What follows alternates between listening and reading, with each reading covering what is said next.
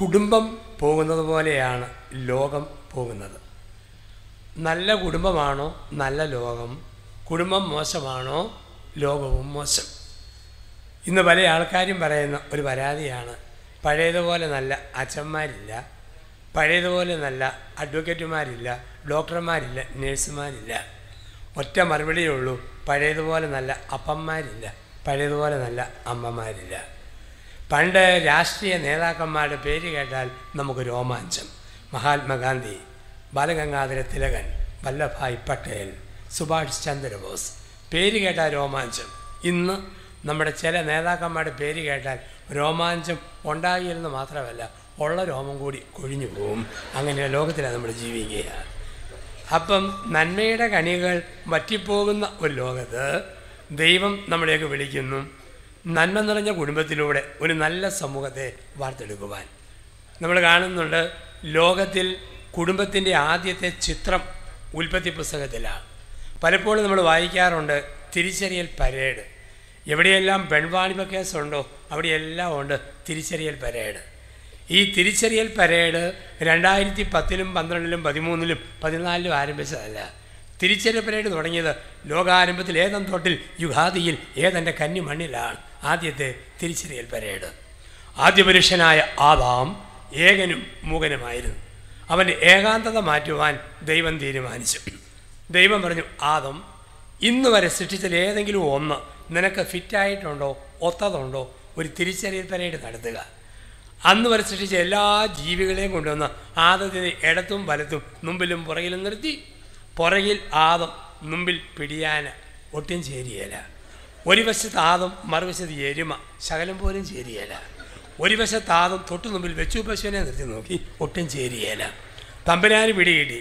തേങ്ങാമുറിയും അടയ്ക്കാമുറിയും കൂടെ ചേരിയേല. പക്ഷെ തങ്കച്ചനും തങ്കമ്മയും കൂടെ ശരിക്കും ചേരും. അതിന് പുരുഷനെ ഗാഠനിദ്രയിലാഴ്ത്തി എന്നാണ് പറയുക. ബൈബിളിൽ ചില വാക്കുകൾ ഒരിക്കൽ ഉണ്ട് പിന്നെ ഒരിക്കലും ഇല്ലാത്തതാണ്. ഒരിക്കൽ ഉള്ളതും ഒരിക്കൽ ഇല്ലാത്തതുമായ ഒരു വാക്കാണ് പിന്നെ കാണാത്തതുമായ വാക്കാണ് ഗാഠനിദ്ര. അത് ആർക്കാണ് കിട്ടിയത്? ആണുങ്ങളുടെ വർഗത്തിന്. കിട്ടിയ കാലമേതാ പെണ്ണുങ്ങൾ ഭൂമിയിൽ ഉണ്ടാകുന്നതിന് മുമ്പ് ആണുങ്ങൾ അനുഭവിച്ച മഹാഭാഗ്യം ഗാഠനിതിര ദൈവം പറഞ്ഞു പൊന്നുമോനെ ഉറങ്ങടാ ഉറങ്ങ്.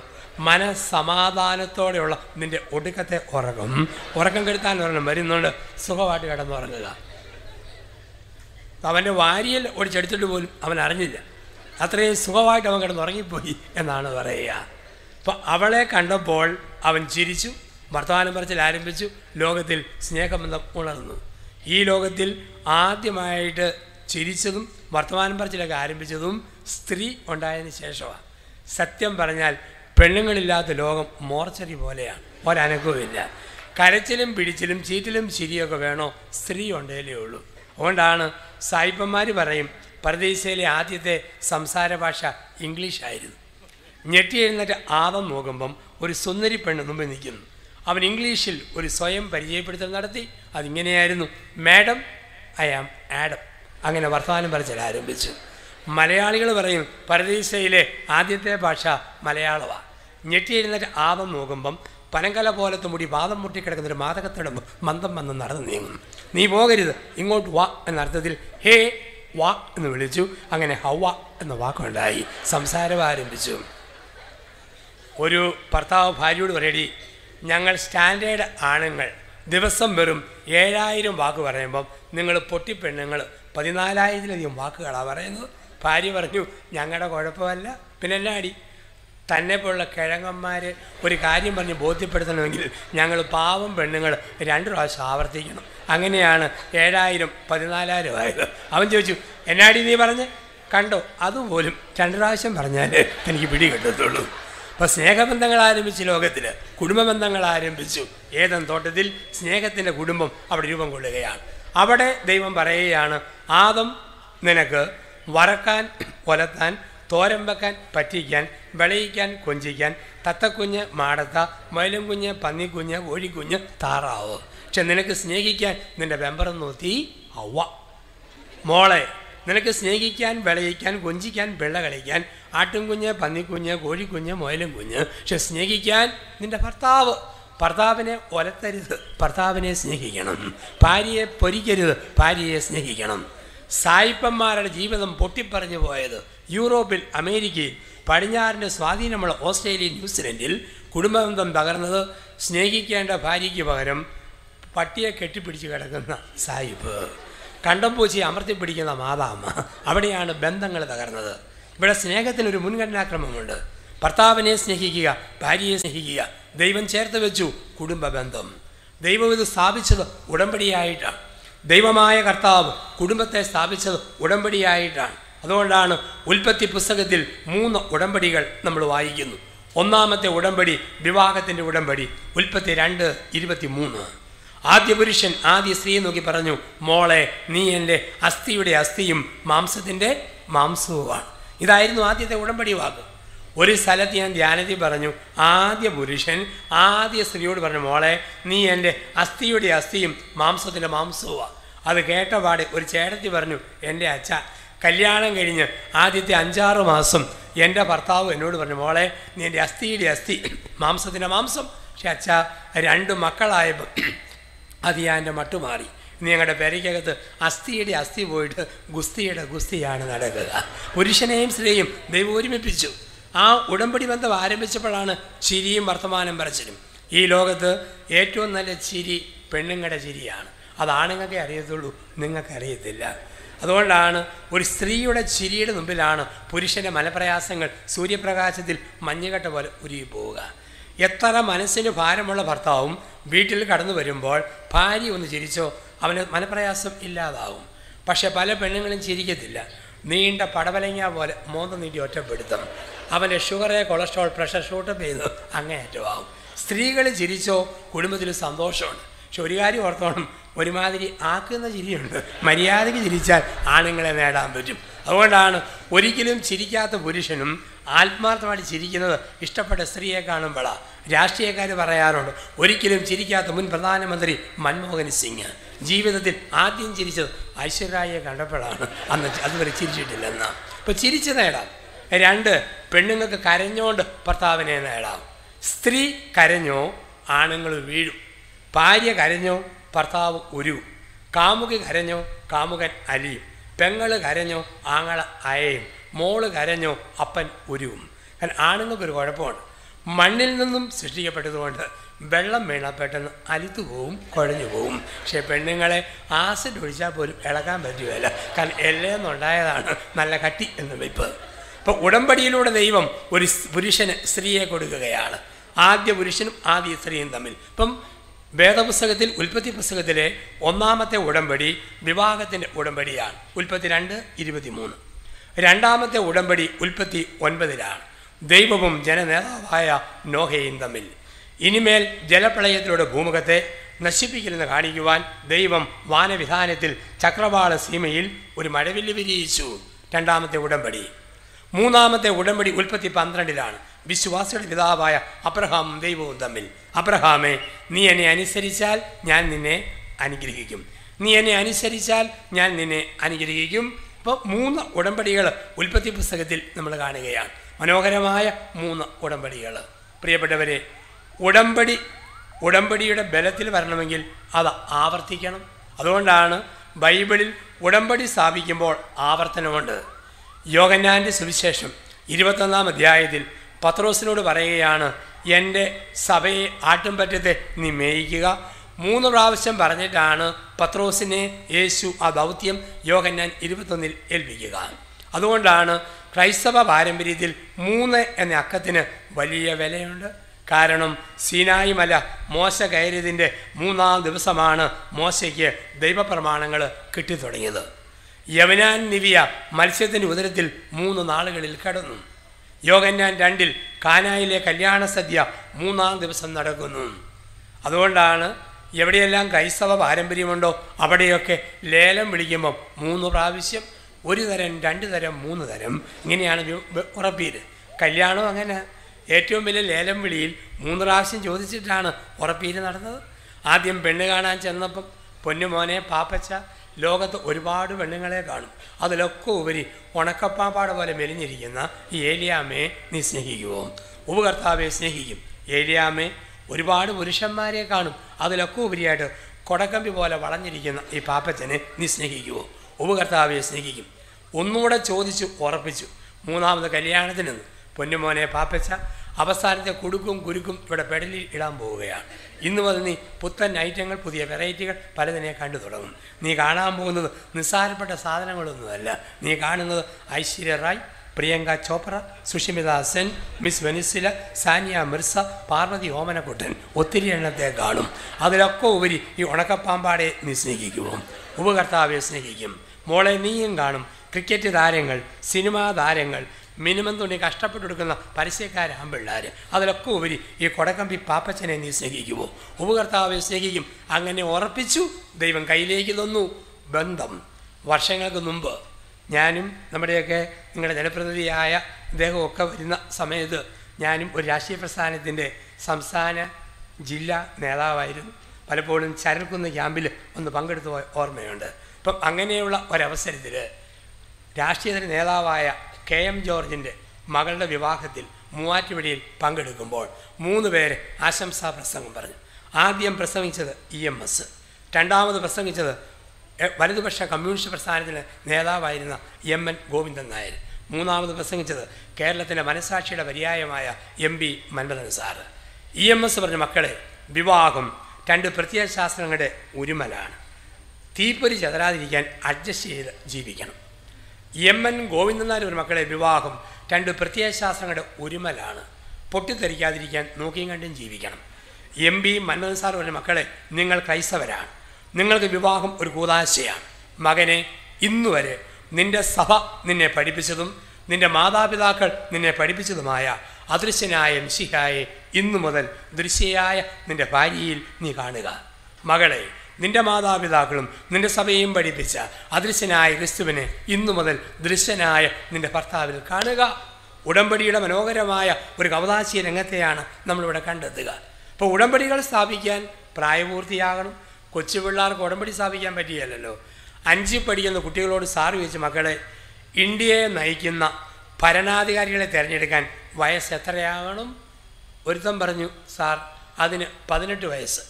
ഒരു ഭാര്യയെ നയിക്കുന്ന ഭർത്താവാകാൻ എത്ര വയസ്സാകണം? അവൻ പറഞ്ഞു ഇരുപത്തിയൊന്ന്. ഇതിൽ നിന്നും എന്ത് പാഠമാണ് നീ പഠിച്ചത്? അവൻ പറഞ്ഞു സാറേ പഠിച്ച ഒരു പാഠം. ഒരു പെമ്പർനോത്തിയെ നയിക്കുന്നതിനേക്കാൾ എളുപ്പം ഇന്ത്യ രാജ്യത്തെ മൊത്തം നയിക്കുന്നതാണ് പിടി കിട്ടി. കാരണം ഇന്ത്യയെ നയിക്കുന്നവരെ തിരഞ്ഞെടുക്കാൻ വയസ്സ് പതിനെട്ട്. ഭാര്യയെ നയിക്കുവാൻ വയസ്സ് ഇരുപത്തിയൊന്ന്. ഉടമ്പടി സ്ഥാപിക്കാൻ പ്രായപൂർത്തി വേണം. പക്ഷേ പത്ത് വയസ്സുള്ള ആൺകുട്ടിക്ക് എട്ട് വയസ്സുള്ള പെൺകുട്ടിയോട് പറയാൻ പറ്റുമോ? ഇരുപത്തൊന്നാം വയസ്സ് തന്നെ ഞാൻ കെട്ടിക്കോളാം. ആ വാക്കിന് അർത്ഥമില്ല. പക്ഷെ ഇന്ന് പറ്റും. കാരണം ഇന്നത്തെ പത്ത് വയസ്സുകാരൻ പഴയ അമ്പതുകാരന്റെ പ്രകടനം കാഴ്ചവെക്കുന്ന കാലമാണ്. പഴയ കാലമാണ്. പണ്ട് മൂന്നിൽ പഠിക്കുന്ന എട്ട് വയസ്സുള്ള കുട്ടിയോട് ക്ലാസ്സിലെ ടീച്ചർ പറയുക നീ ഇനി വർത്തമാനം പറഞ്ഞാൽ നിന്നെ പെണ്ണുങ്ങളുടെ ബെഞ്ചക്കേറ്റി ഇരുത്തും. എന്തൊരു ചമ്മലായിരുന്നു. ഇപ്പം വല്ല ചമ്മലും ഉണ്ടോ? ഈയിടെ മൂന്നിൽ പഠിക്കുന്ന എട്ട് വയസ്സുകാരനോട് ക്ലാസ് ടീച്ചറായ കന്യാശ്രീ അമ്മ പറഞ്ഞു നീ ഇനി വർത്തമാനം പറഞ്ഞാൽ നിന്നെ പെണ്ണുങ്ങളുടെ ബെഞ്ചക്കേറ്റി ഇരുത്തും. അവൻ പറഞ്ഞു പോ ടീച്ചറെ ചുമ്മാ പറഞ്ഞു കൊതിപ്പിക്കല്ലോ കേട്ടോ. ഇന്ന് ലോകം മാറി ഇന്ന് രീതി മാറാൻ തുടങ്ങി. വർഷങ്ങൾ പഠിച്ചു കഴിയുമ്പോഴാണ് അച്ഛൻ കിട്ടുക. വർഷങ്ങൾ പഠിച്ചു കഴിയുമ്പോഴാണ് പൗരോഹിത്യത്തിലേക്ക് ഉയർത്തപ്പെടുക. വിവാഹം ഇതുപോലെ ഉദാശയാണ് എത്ര ഒരുക്കമുണ്ട് ശ്രദ്ധയുണ്ടെന്നുള്ളതാണ്. ഇന്ന് വിവാഹം ആശീർവദിക്കാൻ അച്ഛൻ തന്നെ ഇല്ലെങ്കിലും പ്രശ്നമില്ല. പോത്തിനെ കൊല്ലാൻ ഒരു കശാപ്പുകാരൻ പൊറോട്ട അടിക്കാൻ ഒരു കുശിനിക്കാരൻ പെയിന്റ് അടിച്ച പെണ്ണിന്റെ ഭൂമിയിലെ ഷേപ്പ് മൊത്തം മാറ്റാനായിട്ട് ഒരു ബ്യൂട്ടി പാർലറുകാരി അനങ്ങാത്ത പടം പിടിക്കുന്ന ക്യാമറക്കാരൻ ആടുന്ന പടം പിടിക്കുന്ന വീഡിയോക്കാരൻ ഇത്രയും പേരുണ്ടെങ്കിൽ ഇന്ന് കല്യാണം നടക്കും. ഈയിടെ ഞാൻ നമ്മുടെ സഭയിൽ ഒരു ചെറുപ്പക്കാരനെ കെട്ടിക്കുകയായിരുന്നു. അപ്പോൾ അവനും അവളും കെലുകല വിറയ്ക്കുക അപ്പം സീറോ മലബാർ സഭയുടെ കത്തോലിക്ക സഭയുടെ വിഭാഗത്തിൽ ഒരു പ്രതിജ്ഞ എടുപ്പിയിട്ടുണ്ട് അപ്പോൾ രണ്ടുപേരും വിറച്ചപ്പം ഞാൻ പറഞ്ഞു മക്കളെ വലതുകരം ബൈബിളെ വെച്ച് അമക്കി പിടിച്ച് കുനിഞ്ഞു നിന്നു വിറ അറിയാതിരിക്കാൻ ഞാൻ ചൊല്ലി തരുന്ന ചെല്ലാൻ പറഞ്ഞു. ഞാൻ ചൊല്ലിക്കൊടുത്തു ഇന്നു മുതൽ ഇന്നു മുതൽ മരണം വരെ മരണം വരെ. സന്തോഷത്തിൽ സന്തോഷത്തിൽ. ദുഃഖത്തിൽ ദുഃഖത്തിൽ. കുറേ കഴിഞ്ഞപ്പോഴുണ്ട് എന്റെ വലത്തെ തോളൽ വല്ലാത്തൊരു ഭാരം.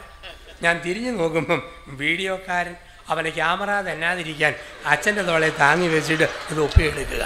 അപ്പം വിവാഹമൊക്കെ ഇന്ന് കമ്പോളമായിട്ട് മാറുമ്പോൾ ദൈവം ചേർത്ത് തന്ന വിവാഹത്തിന്റെ അന്തസ് അതിന്റെ വിശുദ്ധിയിലും അതിന്റെ നന്മയിലുമായിരിക്കാൻ ദൈവം വിളിക്കുന്നു. ഉടമ്പടിയുടെ ഒരു ബന്ധം വഴി. ഉടമ്പടിയുടെ ബന്ധം വഴി. നമുക്കറിയാം കുടുംബജീവിതം അത്ര എളുപ്പമൊന്നുമല്ല. അത്ര എളുപ്പമല്ല. ഞങ്ങൾ വിവാഹം കഴിക്കാത്ത അച്ഛന്മാരാണ് എന്നോട് വല്ലതും പറയും ഓ അച്ഛൻ എന്തൊരു ഭാഗ്യവാനാ. ചെല്ലുന്നിടം ബിയോ കിട്ടുന്നത് തിന്നുക തോന്നുമ്പോൾ ഉറങ്ങുക. വേറെ ഒരു ശല്യമില്ലല്ലോ. ചിലപ്പോൾ അച്ഛനായി എനിക്ക് തോന്നും പെണ്ണ് കെട്ടിയാൽ മതിയായിരുന്നു. തുണി അലക്കി കിട്ടിയാനും കാപ്പിപ്പൊടി അലക്കി കിട്ടിയാനും പഞ്ചാര ചേർത്ത് കിട്ടിയാനും. എല്ലാവർക്കും തോന്നും അക്കരപ്പച്ച. എല്ലാത്തിലും ഉണ്ട് അതിന്റെ പ്രശ്നം. എല്ലായിടത്തും ഉണ്ട്. വിവാഹം കഴിച്ചവർക്ക് അവരുടെ പ്രശ്നം കഴിക്കാത്തവർക്ക് അവരുടെ ജീവിത പ്രശ്നങ്ങൾ എല്ലാവർക്കും ഉണ്ട്. ഒരു തിരുമേനി സ്വന്തം രൂപതയിലെ പതിനയ്യായിരം കുടുംബങ്ങളിലേക്ക് ഒരു സർക്കുലർ അയച്ചു. കല്യാണം കഴിഞ്ഞ് ഇരുപത്തഞ്ച് വർഷം ജീവിച്ചിട്ട് പിണങ്ങാത്ത വഴക്കടിക്കാത്ത ദമ്പതിമാരുണ്ടോ? തപ്പി തപ്പി ചെന്നപ്പം രണ്ട് കൊച്ചു തെറിയലും വിളിക്കാത്ത ഭാര്യാഭർത്താക്കന്മാരില്ല. ഒരു ഉൾനാടൻ ഗ്രാമത്തിൽ ചെന്നപ്പം കല്യാണം കഴിഞ്ഞ് ഇരുപത്തേഴ് വർഷമായിട്ടും പിണങ്ങാതെ വടക്കടിക്കാതെ കലഹിക്കാതെ ജീവിച്ച ഒരു മാതൃകാ ഭർത്താവിനെയും ഭാര്യയും കണ്ടു. തിരുമേനി അവർക്ക് അയ്യായിരം രൂപയും പ്രശംസാപത്രവും കൊടുക്കാൻ കൽപ്പനയിട്ടു. രൂപതയുടെ വലിയ സമ്മേളനത്തിൽ രണ്ടായിരത്തോളം ആൾക്കാർ ഒരുമിച്ച് കൂടിയപ്പോൾ ഇവരെ സ്റ്റേജിൽ സ്റ്റേജിലിരുത്തിയിട്ട് പറഞ്ഞു ഇരുപത്തിയേഴ് വർഷങ്ങളിൽ പിണങ്ങാതെ വഴക്കടിക്കാതെ കലഹിക്കാതെ ജീവിച്ച മാതൃകാ ദമ്പതിമാരാണ് ഇവർക്ക് അയ്യായിരം രൂപയും പ്രശംസാപത്രവും കൊടുക്കുന്നു. അതിനു മുമ്പ് എനിക്കൊരാഗ്രഹമുണ്ട്. കഴിഞ്ഞ ഇരുപത്തിയേഴ് വർഷങ്ങളിൽ പിണങ്ങാതെ വഴക്കടിക്കാതെ കലഹിക്കാതെ ജീവിക്കാൻ നിങ്ങൾക്ക് എങ്ങനെ കഴിഞ്ഞെന്ന് ചുരുങ്ങിയ വാക്കുകളിൽ ഒന്ന് പറഞ്ഞു കേൾപ്പിക്കാവോ. എല്ലാവരും അങ്ങ് ഇരുന്നു. കുടുംബനാഥൻ എഴുന്നേറ്റ് അദ്ദേഹം പറഞ്ഞു പ്രിയപ്പെട്ടവരെ ആദ്യ രാത്രിയിൽ ഇവളും ഞാനും കൂടെ തട്ടി മുട്ടി ഒട്ടി ഒരുമി കട്ടിൽ ഇരുന്നപ്പം എടുത്ത പ്രതിജ്ഞയാണ് ഇരുപത്തിയേഴ് വർഷങ്ങളിൽ പിണങ്ങാതെ വടക്കടിക്കാതെ കലഹിക്കാതെ ജീവിക്കാൻ ശക്തി ലഭിച്ചത്. ഞാൻ ഇവളോട് പറയടി എന്റെ കൺട്രോൾ നഷ്ടപ്പെടുകയും പുളിച്ചതിരി വിളിക്കാൻ തോന്നുകയും അടിവേരെ നോക്കി ഒരു ചവിട്ട് തരാൻ തോന്നുകയും ചെയ്താൽ വാതിൽ തുറന്ന് വരാന്തയിൽ ഇറങ്ങി നിൽക്കും. നീ ഭദ്രമായിട്ട് കൊളുത്തിട്ട് സാക്ഷായിട്ട് മുറി മുറുക്കി പൂട്ടിയേക്കണം. എപ്പോൾ കൺട്രോൾ വീണ്ടും കിട്ടുമോ? ഡോറയെ മുട്ടും വാതിലെ തട്ടും അപ്പം നീ തുറക്കണം. പ്രിയപ്പെട്ടവരെ കഴിഞ്ഞ ഇരുപത്തേഴ് വർഷങ്ങളിൽ ഞങ്ങളിത് പാലിച്ചു. തെറി വിളിക്കാനും ചവിട്ടാനും തൊടിക്കാനും തോന്നിയപ്പോൾ ഞാൻ വരാന്തയിൽ ഇറങ്ങി നിന്നു. അവൾ മുറി പൂട്ടിയിട്ടു. എന്തിനു വേണ്ടിയാണ് അയ്യായിരം രൂപയും പ്രശംസാപത്രവും മേടിക്കുന്നതെന്ന് ചോദിച്ചാൽ കഴിഞ്ഞ ഇരുപത്തേഴ് വർഷമായിട്ട് ഞാൻ വീടിന്റെ വരാന്തയിൽ തന്നെ നിൽക്കുകയാണ്. അതിന്റെ അവാർഡാണ് അയ്യായിരം രൂപയും പ്രശംസാപത്രവും. ഇപ്പം എവിടെ ചെന്നാലും ഉണ്ട് കൊച്ചു കൊച്ചു പ്രശ്നങ്ങൾ. അത് കണ്ടില്ല കേട്ടില്ല എന്ന് വെക്കുന്നിടത്താണ് മനുഷ്യ ജീവിതത്തിന്റെ വിജയം. ദൈവമായ കർത്താവ് നമുക്കറിയാം ദൈവം പുരുഷനെയും സൃഷ്ടിച്ച് അതിനുശേഷം സ്ത്രീയെ സൃഷ്ടിക്കുന്നു. അവൻ ഏകാന്തത മാറ്റുവാൻ വേണ്ടി ദൈവം സ്ത്രീയെ സൃഷ്ടിച്ചു. എല്ലാം നല്ലത് എന്ന് പറഞ്ഞ തമ്പുരാൻ ഒരു കാര്യം മാത്രം പറഞ്ഞു ഇത് നന്നല്ല. എന്താ നന്നല്ലാത്തത്? പുരുഷൻ ഏകനായിരിക്കുന്നത് നന്നല്ല. അതുകൊണ്ട് ചേർന്ന ഇണയായിട്ട് ഹവായെ കൊടുക്കുന്നു. അപ്പോൾ അവിടെ പറയുന്നൊരു വാക്കുണ്ട് പുരുഷൻ മാതാപിതാക്കളെ വിട്ട് ചേരും അതാണ് വിവാഹത്തിന്റെ ബലമെന്നൊക്കെ പറയുക. വിട്ടേച്ച് പോകുന്ന ഏക ജീവിതാന്തസ്സാണ് വിവാഹം. ഞങ്ങളും രണ്ട് മക്കളാണ് വീട്ടിൽ. ഞാനും എന്റെ ജ്യേഷ്ഠനും. ജ്യേഷ്ഠൻ കല്യാണം കഴിച്ചപ്പോൾ എന്റെ അമ്മയ്ക്ക് മനസ്സിലായി ജ്യേഷ്ഠൻ മാതാപിതാക്കളെ വിട്ടു. ഞാൻ അവധിക്ക് വീട്ടിൽ ചെല്ലുമ്പോൾ രാത്രി പത്തരയാകുമ്പോൾ അമ്മ ഞാൻ കിടക്കുന്ന കട്ടിലിന്റെ കാൽക്കൽ ഒരു കസേര ഇട്ട് വന്നിരിക്കും. എന്നിട്ട് പറയും മോനെ ആമ്പിള്ളാർ പെണ്ണ് കെട്ടി കഴിയുമ്പോൾ മാറ്റം വരുമെന്ന് പറഞ്ഞ് കേട്ടിട്ടേ ഉള്ളൂ. ഇനി എന്തിനാ പറയുന്നത്? മോന്റെ ചേട്ടന്റെ കാര്യം എടുത്താൽ മതി. എന്തൊരു മാറ്റം. കഴിഞ്ഞ തിങ്കളാഴ്ച ഒരു മുഴുത്ത അയല മേടിച്ചിട്ട് തലമുറി അവന് നടുമുറി അവക്ക് എനിക്കൊരു മെലിഞ്ഞ വാൽ ഇത്രയും മാറിപ്പോയല്ലോ. ഞാൻ പറഞ്ഞു എന്റെ അമ്മ ഞാൻ ഉറങ്ങി. മോൻ ഉറങ്ങിയെങ്കിൽ ഞാനിപ്പം പോകോളാം. ബാക്കി നാളെ രാവിലെ പറയാമെന്ന് പറഞ്ഞു. അമ്മ എഴുന്നേറ്റ് പോകും ഈ വിട്ടേച്ച് പോന്നതുകൊണ്ടാണ് ആണുങ്ങൾ കെട്ടുമ്പം വിറയ്ക്കുന്ന കാണാം പെണ്ണുങ്ങളെ കെട്ടിക്കുമ്പം വേർക്കുന്ന കാണാം വിട്ടേച്ചുള്ള പോക്ക്. ഏത് പട്ടാളക്കാരനാണേലും തോക്ക് പിടിക്കുമ്പം വിറയ്ക്കാത്ത കൈ താലി പിടിക്കുമ്പം വിറയ്ക്കും. കാരണം പട്ടാളക്കാരന് പോലും അറിയാം രണ്ടാം ലോകമഹായുദ്ധം സഹിക്കാം. ഇന്നു മുതൽ തുടങ്ങാൻ പോകുന്ന മൂന്നാം ലോകമഹായുദ്ധം അവന്റെ ശക്തിക്കപ്പുറം. ഞാൻ കുറേ നാളുകൾക്ക് മുമ്പ് എന്റെ സുഹൃത്തായ ഒരു കണക്കധ്യാപകനെ കെട്ടിച്ചു. അവൻ കെട്ടിയത് ഇംഗ്ലീഷ് പഠിപ്പിക്കുന്ന ടീച്ചറെയാണ് ചൂരൽ വടി കുലുക്കി വിറച്ച് പിള്ളേരെ അടിച്ചു പഠിപ്പിക്കുന്ന സാറ്. ഞാൻ നോക്കുമ്പം ചൂരലിന്റെ നാരിന്റെ പകുതിയുടെ പതി കട്ടിയില്ലാത്ത ചീപ്പ് നൂലിൽ കെട്ടിതാലി ഓർത്ത് ഇവിടെ പെടലി കെട്ടുമ്പം ഇവന്റെ കൈ ഉറയ്ക്കുന്നില്ല. ചിത്രശലഭം തേൻ കുടിക്കാൻ വേണ്ടി പൂവിന്റെ മണ്ടേ കൂടെ പറക്കണ പോലെ കൈ തെന്നി തെന്നി പോകും അവസാനം കഷ്ടപ്പെട്ട് കെട്ടി ഒപ്പിച്ച് യാത്രയായി. പിറ്റേ തിങ്കളാഴ്ച ഇവനും ഭാര്യയും കൂടി എന്നെ കാണാൻ വേണ്ടി ധേറായിൽ വന്നു. ഒരു ചെറിയ കേക്കുമായിട്ട് ഞാൻ മുറിക്കകത്ത് കയറ്റി. കേക്ക് ആശീർവദിച്ച് മുറിച്ച്. രണ്ട് ചെറിയ കഷ്ണം ഇവർക്കും കൊടുത്തു. തമ്മിൽ മുടുത്ത കഷ്ണം ഞാനും എടുത്തു. ബാക്കി അലമാരി വെച്ച് കൂട്ടി ഇറങ്ങി പോകുമ്പം ഇവന്റെ തോളെ തട്ടി ഞാൻ പറഞ്ഞു പേടിത്തൊണ്ട കണക്കധ്യാപക എന്നാ വിറയാടാ വിറച്ചത് സ്വന്തമായിട്ടൊരു പെണ്ണിനെ കിട്ടുമ്പം കുറേ കൂടെ ധൈര്യമല്ലേ വരേണ്ടത്? അവൻ പറഞ്ഞു ആഹാ അച്ഛ അത് വിറയാണെന്നാണ്. അച്ഛനോർത്ത്. ഞാൻ പറഞ്ഞു കൈ കിടന്ന് തുള്ളുന്ന വിറയില്ലാതെ വേറെ വല്ലതുമാണ്. അവന്റെ പൊന്നച്ച വിറച്ചതല്ല സഭയിലെ ഗൗരവമുള്ള ഒരു കൂതാശയുടെ സ്വീകരണമല്ലേ? പിള്ളകളിയാണോ അച്ഛ? വിറച്ചതല്ല പിന്നെയോ പരിശുദ്ധാത്മാവിന്റെ ആഗമനമാണ്. ലോകത്തിലെ ഏറ്റവും വലിയ ഗൗരവമുള്ള ഒരു ജീവിതാന്തസ്. അപ്പം ആ ജീവിതാന്തസ്സിലേക്ക് ഒരു പുരുഷനെയും സ്ത്രീയെയും ദൈവം ചേർത്ത് വെച്ചു. ഈ ഭൂമിയിൽ സ്വർഗം പണിയുവാൻ ദൈവം ചേർത്ത് വെച്ച പരമപരിശുദ്ധമായ ക്രൈസ്തവ ദാമ്പത്യ ജീവിതം. പ്രിയപ്പെട്ടവരെ അങ്ങനെയെങ്കിൽ ഒരു കാര്യം ഓർക്കുക. ഒരു വീട് പണിയുമ്പോൾ അതിന് കല്ലിടും. അതുപോലെ കുടുംബം എന്ന് പറയുന്ന വീട് പണിയുമ്പോൾ അതിന് അടിസ്ഥാനപരമായ കല്ലുകൾ ഇട്ടിട്ട് പോകണം. അതുകൊണ്ടാണ് പറയുക കുടുംബജീവിതത്തെ ബലപ്പെടുത്തുന്ന അഞ്ച് മൂലക്കല്ലുകളെ നമ്മൾ ചിന്തിക്കുന്നു. ഒന്ന് വിജ്ഞാനം. രണ്ട് വിശുദ്ധി. മൂന്ന് വിവേകം. നാല് വിധേയത്വം. അഞ്ച് വീണ്ടെടുപ്പ്. കുടുംബത്തെ ബലപ്പെടുത്തുന്ന അഞ്ച് അടിസ്ഥാന മൂലക്കല്ലുകൾ. ഒന്ന് വിജ്ഞാനം. രണ്ട് വിശുദ്ധി. മൂന്ന് വിവേകം. നാല് വിധേയത്വം. അഞ്ച് വീണ്ടെടുപ്പ്. എല്ലാ ജീവിതാന്തസ്സിലും അറിവ് വേണം. അച്ഛന്മാർ കാലാനുസൃതം വായിക്കും കാലത്തിനൊത്ത് കാര്യങ്ങൾ അവതരിപ്പിക്കുവാൻ. ഡോക്ടേഴ്സ് എൻജിനീയേഴ്സ് അധ്യാപകർ അഡ്വക്കേറ്റ്സ് ജേർണലിസ്റ്റ് എന്താണോ ജീവിതത്തിന്റെ പ്രൊഫഷൻ അതുമായി ബന്ധപ്പെട്ട് വായിക്കണം വായിച്ച് അറിയണം വളരണം. കുടുംബജീവിതത്തിലും ഇത് പ്രധാനപ്പെട്ടതാണ്. കുടുംബവിജ്ഞാന സെമിനാറുകൾ ദമ്പതി ധ്യാനങ്ങൾ വാരാന്ത്യ പതിപ്പിൽ ഈടുറ്റ ലേഖനങ്ങൾ കുടുംബത്തിൽ ഊന്നൽ കൊടുക്കുന്ന വാരികകളുടെ ലേഖനങ്ങൾ ഒക്കെ നമ്മൾ വായിക്കണം. അത് ആൾക്കാർ ഏറ്റവും ഇഷ്ടപ്പെടുന്നു. കുടുംബ ജീവിതത്തെക്കുറിച്ച് അറിയുവാൻ ആൾക്കാർക്ക് ഇന്ന് ഒരുപാട് താല്പര്യമാണ്. രണ്ടായിരത്തി പതിനൊന്നാം ആണ്ട് ഈസ്റ്റർ വനിത എന്റെ പ്രസംഗത്തിന്റെ പ്രത്യേകതയെക്കുറിച്ചുള്ള മനോരമയുടെ ഒരു റിപ്പോർട്ടായിരുന്നു. അപ്പോൾ അത് വായിച്ചതിന് ശേഷം എസ് എൻ ഡി പിക്കാർ വെള്ളാപ്പള്ളി നടേശനൊക്കെയുള്ള എസ് എൻ ഡി പി അവർ അടിമാലിയിൽ അവരുടെ കോളേജിൽ മൂന്ന് ദിവസം എന്നെ വിളിച്ച് ക്ലാസ് പഠിപ്പിച്ചു. ഈരാറ്റുപേട്ടയിൽ മുസ്ലിം മാനേജ്മെന്റ് നാനൂറ് മുസ്ലിം യുവതികൾക്ക് വേണ്ടി ക്ലാസ് പഠിപ്പിച്ചു അപ്പോൾ അവർ പറഞ്ഞു ജാതിയോ മതമോ ഒന്നുമല്ല. ഈ അറിവുകൾ ഞങ്ങൾക്ക് ആവശ്യമാണ്. ഞങ്ങളുടെ സമൂഹത്തിൽ ഇങ്ങനെ പറഞ്ഞു തരാൻ ആരുമില്ല. അപ്പം ലോകത്തിൽ നമ്മൾ മനസ്സിലാക്കുക കുടുംബത്തിനുള്ള ഊന്നൽ. ഇപ്പം അതിന്റെ വെളിച്ചത്തിലാണ് കഴിഞ്ഞ ജനുവരി ഒന്നിന് മനോരമ എന്റെ ഒരു പുസ്തകം ഇറങ്ങി. ഈ വർഷത്തെ മനോരമയുടെ ബെസ്റ്റ് സെല്ലറായിട്ട് മാറിയ ഇണയും തുണയും എന്നുള്ള കുടുംബത്തിന്റെ പുസ്തകം. ഇപ്പം നിങ്ങൾ വനിത വായിക്കുന്നവരുടെ കാണും ഒരു പേര് എന്റേതാണ് ചിരിവീടുകൾ എന്ന പേരിൽ അപ്പോൾ അവർ പറയുന്നു അതിനുശേഷമുള്ള ജനത്തിന്റെ പ്രതികരണം. കാരണം കുടുംബ ബന്ധങ്ങളെ അറിയുവാനുള്ള മനുഷ്യന്റെ വലിയൊരു ആഗ്രഹമുണ്ട് ഇന്നിവിടെ.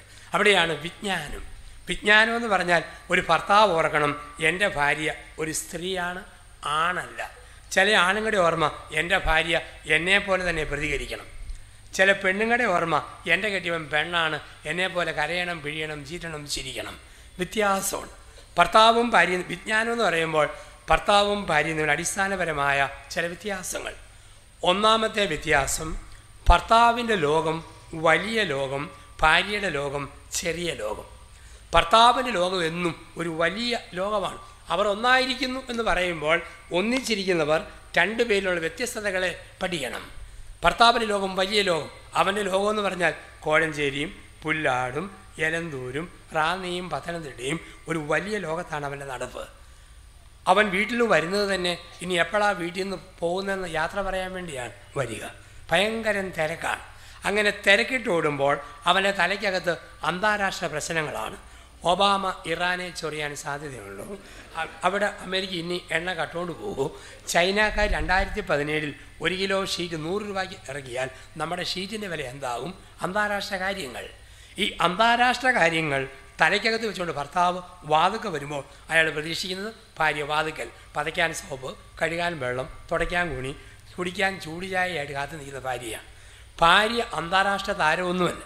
അവിടെ ലോകം കൊച്ചു ലോകം. ഒബാമയോ എണ്ണയോ ഇറാനോ ഷീറ്റൊന്നും അവളെ ബാധിക്കുന്നില്ല. അവളെ മനസ്സിലെ ഓർമ്മ തവിക്കണ ഒടിഞ്ഞു പോയാലോ ടാപ്പിന് ലീക്കുണ്ടല്ലോ ബെഡ്ഷീറ്റ് കീറിപ്പോയാലോ കോഴിക്ക് പൊരുന്നയുണ്ടോ കൊച്ചിന് പനിയുണ്ടോ പശുവിന് ചനയുണ്ടോ ഓരോ കൊച്ചു ലോകമാണ്. ഈ കൊച്ചു ലോകത്തിലെ ഭാര്യയ്ക്ക് ഈ കൊച്ചു കൊച്ചു കാര്യങ്ങൾ ആരെ പറഞ്ഞു കേൾപ്പിക്കണം? കെട്ടിയവനെ പറഞ്ഞു കേൾപ്പിക്കണം. അപ്പോൾ കെട്ടിയവനെ വേറെ ആരുണ്ട് കേൾക്കാൻ? അയൽവക്കത്തെ എന്നോട് പറയാൻ തുടങ്ങിയാൽ നിങ്ങൾ ആണുങ്ങൾ സമ്മതിക്കുമോ അതുകൊണ്ട് ഭാര്യ ഇത് പറയാൻ ആഗ്രഹിക്കും. സ്ത്രീകൾ ഒരു കാര്യം ഓർത്തോണം. നിങ്ങളുടെ ഭർത്താവിനെ പിശാജ് ഈമ്പിയ ചില സമയമുണ്ട്. ആ സമയത്ത് വർത്തമാനം പറയരുത്.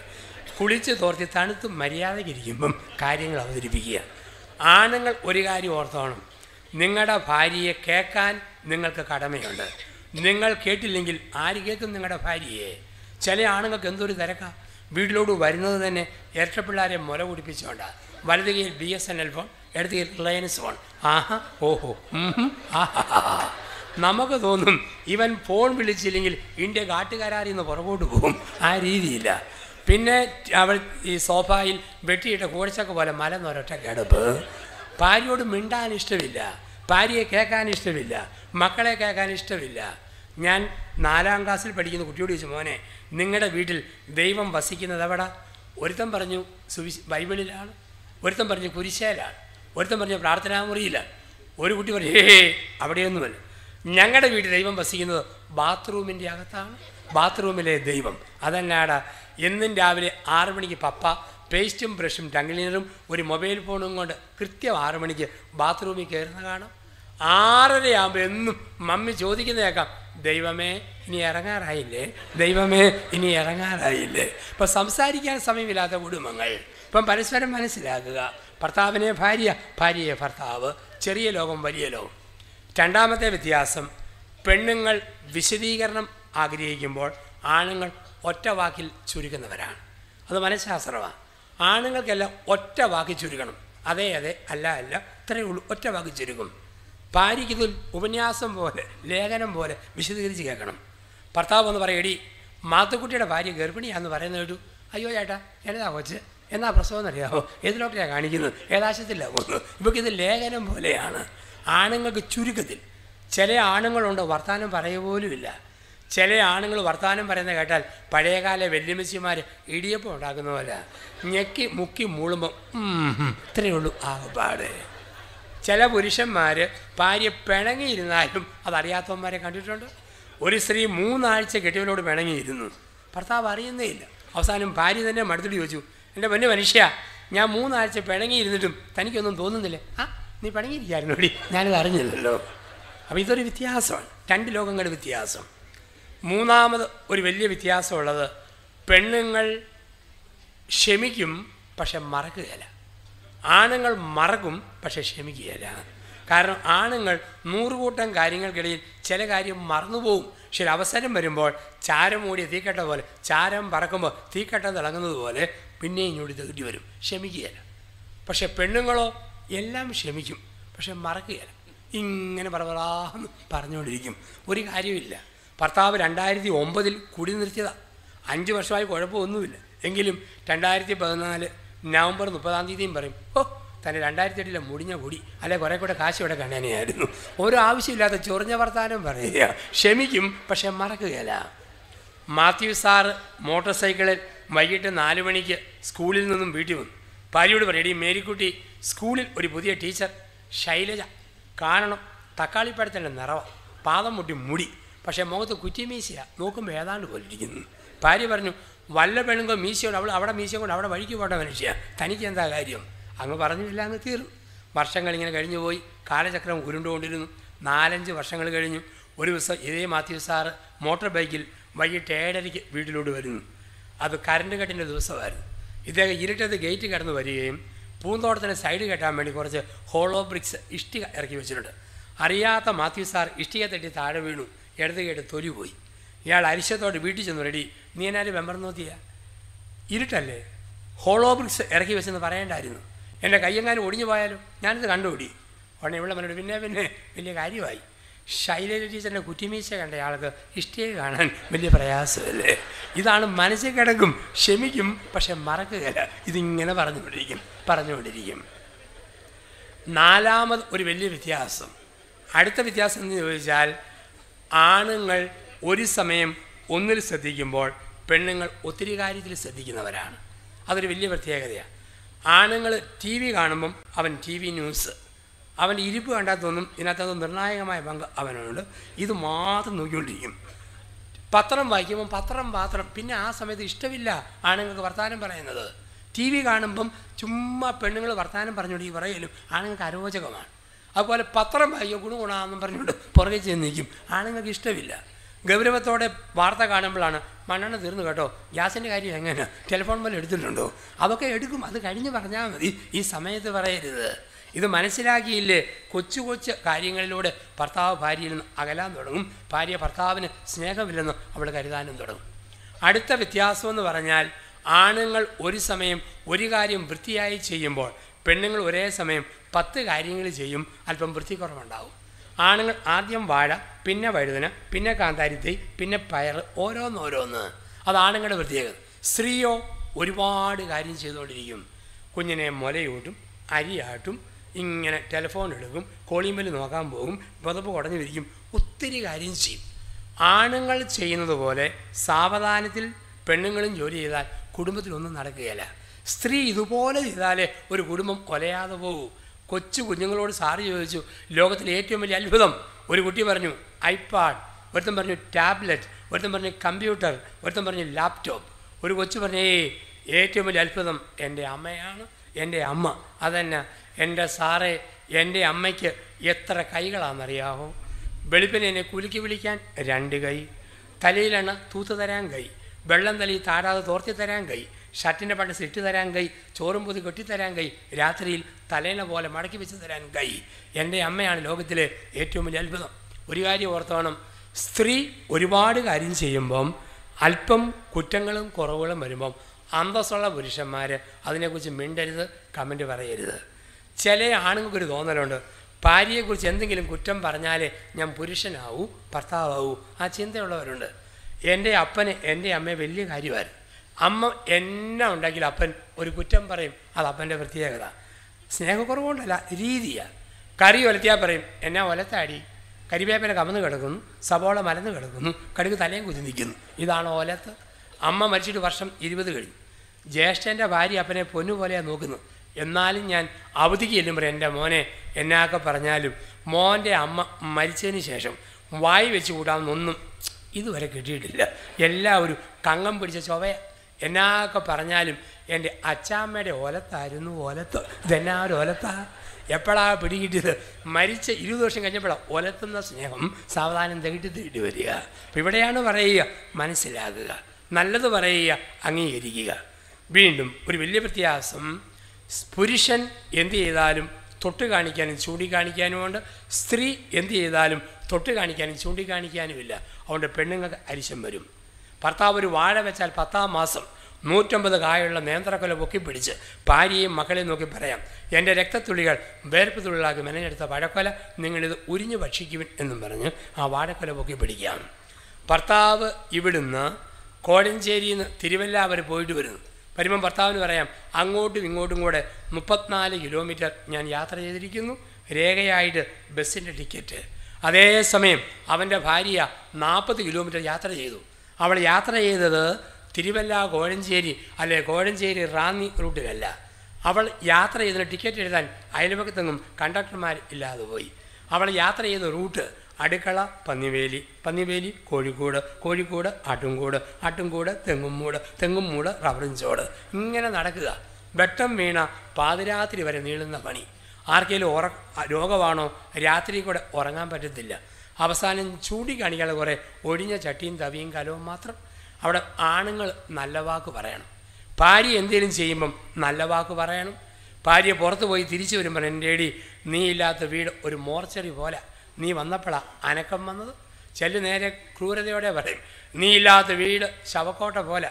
നീ വന്നപ്പോഴാ ശവം വന്ന് കയറിയത്. ആ രീതിയിൽ സംസാരിക്കരുത്. നല്ല വാക്ക് പറയണം. ഭാര്യ ഒന്നാം തരം കണ്ണിമാങ്ങ അച്ചാറിട്ടു. ചില്ലുഭരണിയിൽ മുഴുത്ത സ്പൂണ് വിട്ട് കൊടുത്തു. കഴിക്കുക മനുഷ്യ. എന്നാടിയത് കണ്ണിമാങ്ങ അച്ചാർ കണ്ണിമാങ്ങ അച്ചാർ കയ്യിലോട്ട് കോരി ഒഴിച്ചു. മാങ്ങ കടിച്ചു തിന്നു. അരപ്പ് നീട്ടി നോക്കി.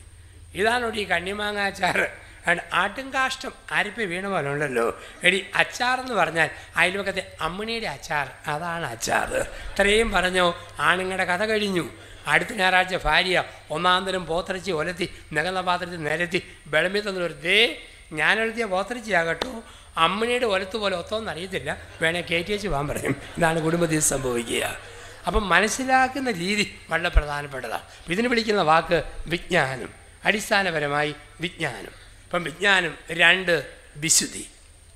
എന്താണ് വിശുദ്ധി?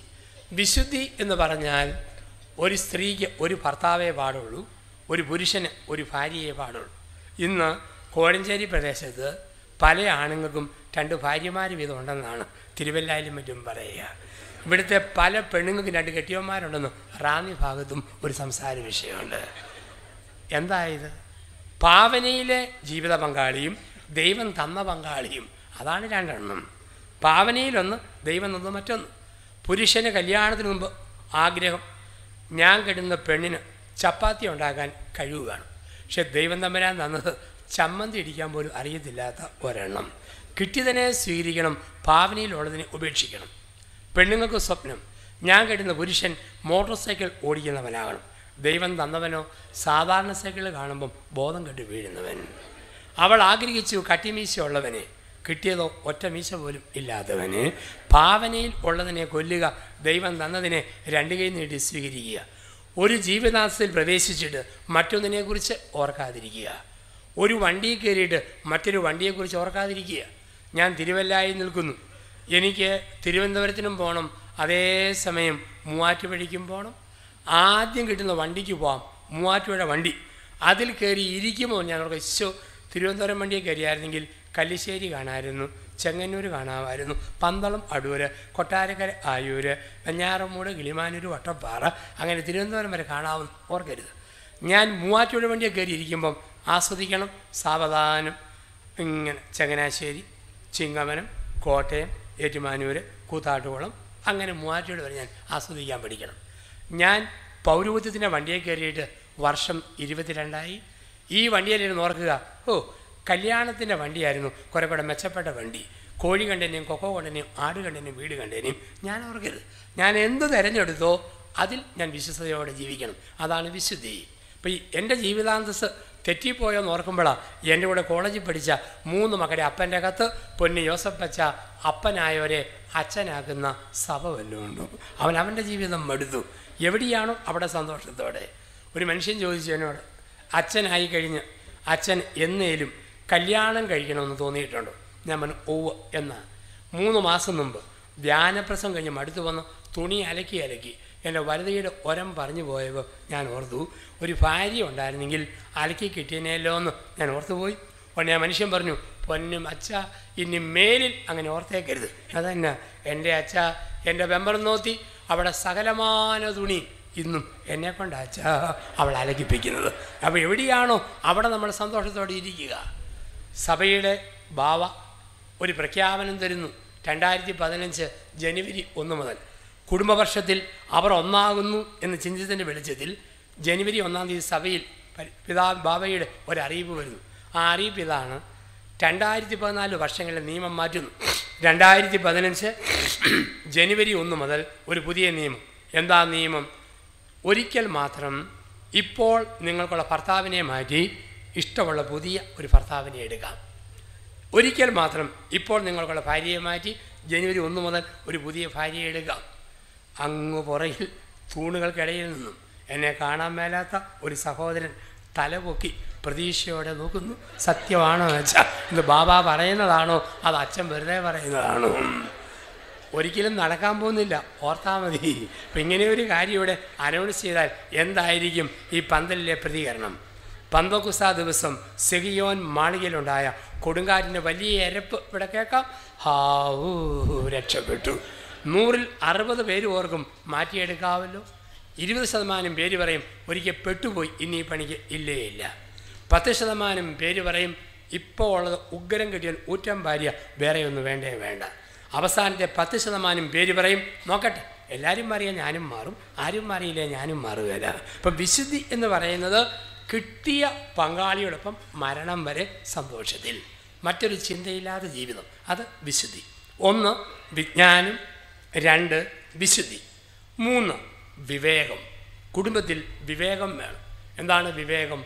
വിവേകമില്ലാത്ത വാക്ക് ഒരിക്കലും പറയരുത്. ഭർത്താവിന്റെ വില കുറയ്ക്കുന്ന വർത്തമാനം ഭാര്യ പറയരുത്. ഭാര്യയെ വില കുറയ്ക്കുന്ന വർത്തമാനം ഭർത്താവ് പറയരുത്. വായിൽ നിന്ന് പോയ വാക്കും കയ്യിൽ നിന്ന് പോയ കല്ലും തിരിച്ചു പിടിക്കാൻ പറ്റുകയില്ല. എപ്പോഴും ഭാര്യയുടെ മാതാപിതാക്കളെയും ആങ്ങളമാരെയും സഹോദരന്മാരെയും താഴ്ത്തി സംസാരിക്കുന്ന ഭർത്താവ് വിവേകമില്ലാത്ത കെട്ടിയവനാണ്. എപ്പോഴും ഭർത്താവിന്റെ വീട്ടുകാരെയും പെങ്ങന്മാരെയും സഹോദരന്മാരെയും താഴ്ത്തി പറയുന്ന ഭാര്യ വിവേകമില്ലാത്ത ഭാര്യയാണ്. സ്വന്തം മക്കളുടെ കേക്ക് ഭാര്യയെ താഴ്ത്തുന്ന ഭർത്താവ് വിവേകമില്ലാത്തവൻ. മക്കളുടെ മുമ്പിൽ ഭർത്താവിനെ പുച്ഛിക്കുന്ന ഭാര്യ വിവേകമില്ലാത്തവൾ. ഭർത്താവിനെ വളർത്തുന്ന വാക്ക് ഭാര്യ പറയണം ഭാര്യയെ വളർത്തുന്ന വാക്ക് ഭർത്താവ് പറയണം.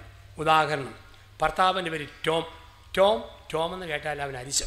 ടോം കുട്ട ടോം കുട്ട എന്ന് വിളിച്ചാൽ അവന് സന്തോഷം. അങ്ങനെയെങ്കിൽ ടോം കുട്ട എന്ന് മാത്രം വിളിക്കുന്നതാണ് വിവേകമുള്ള ഭാര്യ. ഭർത്താവിന് ഏറ്റവും ഇഷ്ടമാണ് കോഴിക്കറി വെക്കുമ്പം മുക്കാൽ വേവായ കോഴിക്കാൽ എരിവും ചൂടുവെള്ള ചാരിയെന്നെടുത്ത് കറുമുറ കടിച്ചു തിന്നുന്നത്. ഇനിമേൽ കോഴിക്കറി വെക്കുമ്പോൾ മുക്കാൽ വേവായ കോഴിക്കാൽ എരിവും ചൂടുള്ള സാറിൽ വെച്ചിട്ട് ചേട്ട കടിക്ക് കോഴിയുടെ കാൽ എന്നും പറഞ്ഞ് നീട്ടിപ്പിടിച്ചു കൊടുക്കുന്ന ഭാര്യ വിവേകമുള്ള ഭാര്യ. എന്റെ ഭർത്താവിന് ഒരു കണ്ണ് അല്പം അടഞ്ഞ കണ്ണ്. ആ കണ്ണിനെക്കുറിച്ച് കേട്ടാൽ അവൻ അരിശമാണ് പക്ഷെ ഭാര്യ അരിശം വരുമ്പോൾ വജ്രായുധം പോലെ വിളിക്കുന്ന വാക്ക് കൊച്ചരക്കണ്ണ കോങ്കണ്ണ കൊച്ചരക്കണ്ണ കോങ്കണ്ണ. വിവേകമില്ലാത്ത ഭാര്യയാണ്. ഭർത്താവും ഭാര്യയും കൂടെ ഒരാഴ്ച പിണങ്ങിയിരുന്നു. ഞായറാഴ്ച വിശുദ്ധ കുർബാനയ്ക്ക് ഭാര്യ പോകുമ്പോൾ ഭർത്താവ് സാവധാനം ചെന്ന് ചോദിച്ചു നീ പള്ളിയിൽ പോവാണോടി? അല്ല നരകത്തിൽ പോവാം. താൻ കൂട്ടത്തിൽ പോരുന്നു. അവൻ അരിശം നില്ലടി. എനിക്ക് നല്ല തിരക്ക. അവിടെ ചെല്ലുമ്പം നിന്റെ അപ്പനോട് എന്റെ അന്വേഷണം പറഞ്ഞാൽ മതി. ഇങ്ങനെയാണ് ബന്ധങ്ങളും മറ്റും മുറിയുക അപ്പം വിവേകമില്ലാത്ത വാക്കുകൾ ഒരിക്കലും പറയരുത്. ഒരു നീല പാൻസ് ഇട്ടു ചുമന്ന ഷർട്ട് വിട്ടു കഴുത്തിൽ മപ്ലറും ചുറ്റി ഭാര്യയുടെ മുമ്പിൽ വന്നു. എങ്ങനെയോടി എന്നെ എങ്ങനെ ഉണ്ടടി എന്നെ കണ്ടാൽ? പ്രതീക്ഷിച്ച മറുപടി ചേട്ടനെ കണ്ട ഷാരൂഖ് ഖാനെ പോലെ ഇരിക്കുമെന്നാണ് അവൻ എടുത്തു വെച്ചതുപോലെ അവൾ ഓ കേമമായിരിക്കുന്നു. റെയിൽവേയിൽ ചരക്ക് ചുമക്കുന്ന പോട്ടറെ പോലെ ഉണ്ടല്ലോ. അവൻ പറഞ്ഞു സത്യവാടി അത് തന്നെ നീ പറയണം. ഇരുപത്തിരണ്ട് വർഷമായിട്ട് ഒരു മുടിഞ്ഞ ചരക്കിനെ ഞാൻ ചുമന്നുകൊണ്ടിരിക്കുകയല്ലേ? നീ തന്നെ വേണമെന്ന് പറയാൻ. അപ്പം പാഴ്വാക്കുകൾ പറയരുത് വിവേകം വേണം. എന്റെ ഭാര്യയുടെ പേര് മറിയ. മറിയ എന്ന് കേട്ടാൽ അവൾക്ക് ചൊറിയും. മറിയാമ്മ എന്ന് വിളിച്ചാൽ ഇക്കിളി എടുക്കും. എങ്കിൽ അങ്ങനെ വിളിക്കാവൂ. ഭാര്യയ്ക്ക് ഏറ്റവും ഇഷ്ടപ്പെട്ട സാധനമാണ് പരിപ്പ് വടയും പാളയംകോടം പഴവും. വിവാഹ വാർഷികത്തിലും കുഞ്ഞുങ്ങളുടെ ജന്മദിനത്തിലും അഞ്ചാറ് വടയും പഴവും കൂടെ ഒരു കടലാസി പോഞ്ഞിട്ട് മോളെ മറിയാമ്മയെ കടിക്കടി വട പഴം പൊതി എന്ന് പറഞ്ഞ് കൊടുക്കുന്ന ഭർത്താവ് വിവേകമുള്ള ഭർത്താവ്. ഒരു സ്ഥലത്ത് ഞാൻ ധ്യാനത്തിൽ പറഞ്ഞു നല്ല ഭർത്താക്കന്മാർക്ക് ഭാര്യയെ നേടണമെങ്കിൽ പേരിനോട് ചേർത്ത് മോളെ മോളെ എന്ന് വിളിക്കുക. എത്ര പ്രായമായാലും അത് പെണ്ണുങ്ങൾക്ക് ഇഷ്ടമാണ് ജെസ്സിയാണോ? ജെസി മോളെ. ടെസിയാണോ ടെസി മോളെ. ജാസ്മിനാണോ? ജാസ്മിൻ മോളെ. ലൂസിയാണോ? ലൂസി മോളെ. മോളിയാണോ? മോളുടെ മോളെ. അങ്ങനെ വിളിച്ചു കഴിഞ്ഞാൽ അത് പെണ്ണുങ്ങൾക്ക് ഏറ്റവും വലിയ സന്തോഷമാണ് അപ്പോൾ ഒരു സ്ഥലത്ത് ഞാനിത് പറഞ്ഞു.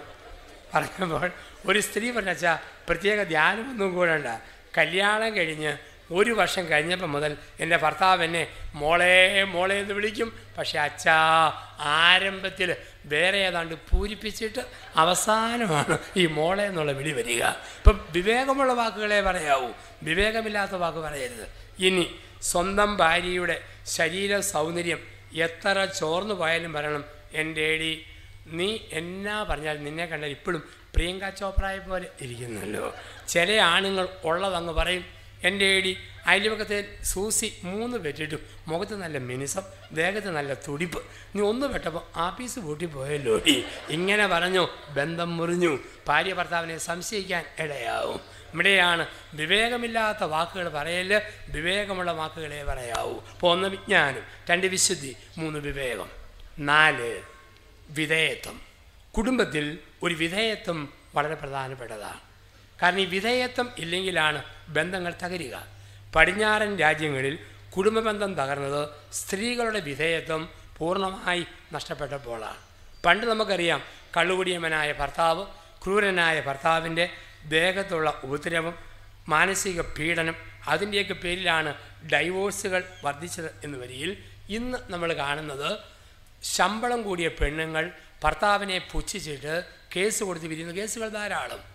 രണ്ടായിരത്തി പന്ത്രണ്ട് ജനുവരി ഒന്നാം തീയതി കൊല്ലം ജില്ലാ ജഡ്ജിയായ രാജൻ സാറ് ഹൈക്കോടതി ജഡ്ജിയായിട്ട് പോയപ്പോൾ അഡ്വക്കേറ്റ് സാർ കോടതിയിൽ നിന്നും യാത്രാ സന്ദേശത്തിന് എന്നെയാണ് വിളിച്ചത്.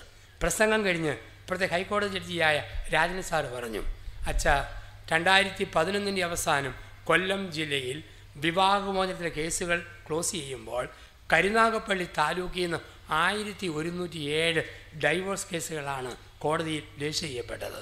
അപ്പം ഇന്ന് ഇങ്ങനെയുള്ള സംഭവങ്ങളുണ്ട്. വിധേയത്വം വളരെ കുറഞ്ഞു പോകുന്നു. ഒരിക്കൽ ഞാൻ ലണ്ടനിൽ ഇങ്ങനെ ധ്യാനിപ്പിക്കുമ്പോൾ ഒരു അവിടുത്തെ മാതാമ തള്ള പറഞ്ഞു അച്ഛ നിങ്ങളെപ്പോലെ അന്തസ്സുള്ള കുടുംബമായിരുന്നു തൊള്ളായിരത്തി അമ്പത്തഞ്ച് വരെ ഇംഗ്ലണ്ടിലെ ഞങ്ങളുടെ കുടുംബങ്ങൾ. പക്ഷേ ഞങ്ങളുടെ പെണ്ണുങ്ങൾ ധിക്കാരികളായി. ആണുങ്ങളെ ഭരിച്ചു തുടങ്ങിയപ്പോൾ ഞങ്ങളുടെ കുടുംബ ബന്ധങ്ങൾ തകർന്നുപോയി. ഒരു കാര്യം പ്രിയപ്പെട്ട സഹോദരിമാരെ ഓർക്കണം. നമ്മുടെ പഴയകാല അമ്മച്ചിമാർ ക്രൂരനായ ഭർത്താക്കന്മാരോടും ഒരുപാട് വിധേയത്വം കാണിച്ചു. അതുകൊണ്ടാണ് നമ്മളൊക്കെ ഇത്രയും പിടിച്ചു നിന്നത്. ഇന്നത്തേതുപോലെ ഡൈവോഴ്സിന് ഓടുന്ന രീതികളും സഹനശക്തി ഇല്ലായ്മ അന്നില്ല. പിടിച്ചു നിന്നു. ആ വിധേയത്വമാണ് ക്രൈസ്തവ കുടുംബങ്ങൾക്ക് ബലവും ശക്തിയും പ്രദാനം ചെയ്തത്. ഇന്ന് നമ്മുടെ നാട്ടിലുണ്ട് പെണ്ണുങ്ങൾക്ക് വിധേയത്വം കുറഞ്ഞു വരും ഞാനൊരു പള്ളിയിൽ ധ്യാനിപ്പിച്ചപ്പോൾ ഒരു കൊച്ചു കുട്ടി എന്നോട് ഒരു എന്റെ അച്ഛ എന്റെ അമ്മ അഞ്ച് വർഷം മുമ്പ് വരെ എന്റെ അമ്മ നല്ല അമ്മയായിരുന്നു. പക്ഷെ ഇന്ന് എന്റെ അമ്മയ്ക്ക് ഒരു വലിയ മാറ്റം വന്നിരിക്കുന്നു. എന്നാ പറ്റി? ഇന്ന് അമ്മ ചെറിയ തെറി വർത്തമാനം പറയും. ടി വി ചാനൽ മാത്രം മതി. അപ്പനോടും മറ്റുമൊക്കെ ആവശ്യമില്ലാത്ത വർത്തമാനം അമ്മ പറയുന്നത് കേൾക്കാം. എന്നാ പറ്റിയതാടാ? അപ്പൻ പറയുന്നത് കേട്ട അമ്മ തൊഴിലുറപ്പ് പദ്ധതിക്ക് പോയപ്പോൾ മുതലാണ് ഈ മാറ്റം അമ്മയ്ക്ക് വന്നിരിക്കുന്നത്. നൂറ്റി അറുപത്തഞ്ച് രൂപയും കിട്ടും. കുറ്റി പറഞ്ഞമാരുടെ പുളിച്ച വർത്താനവും കേൾക്കും. എന്നിട്ട് വന്നത് ഭർത്താവിനോടും മക്കളോടും വീട്ടിൽ പ്രയോഗിക്കുക. പിന്നെ ടി വിയും കണ്ട് ഒറ്റ ആസ്വാദ്യത. ഇങ്ങനെയുള്ള കുടുംബങ്ങളുണ്ട്. അവിടെ ബന്ധങ്ങൾ തകരുന്നകൾ അങ്ങനെയുള്ള ചില കേസുകൾ ഫാമിലി കൗൺസിലിംഗ് ഞാൻ തന്നെ ഡീൽ ചെയ്തിട്ടുണ്ട്. പച്ചയായ ഇങ്ങനെയുള്ള കുടുംബ ബന്ധങ്ങൾ ഇവിടെയാണ് നമ്മൾ പറയുക വിധേയത്വം വളരെ ആവശ്യമാണ്. പണ്ട് കാലത്ത് പെണ്ണുങ്ങൾക്ക് ആണുങ്ങളോടൊരു വിധേയത്വമുണ്ട്. ആ വിധേയത്വം കുടുംബത്തെ ബലപ്പെടുത്തി.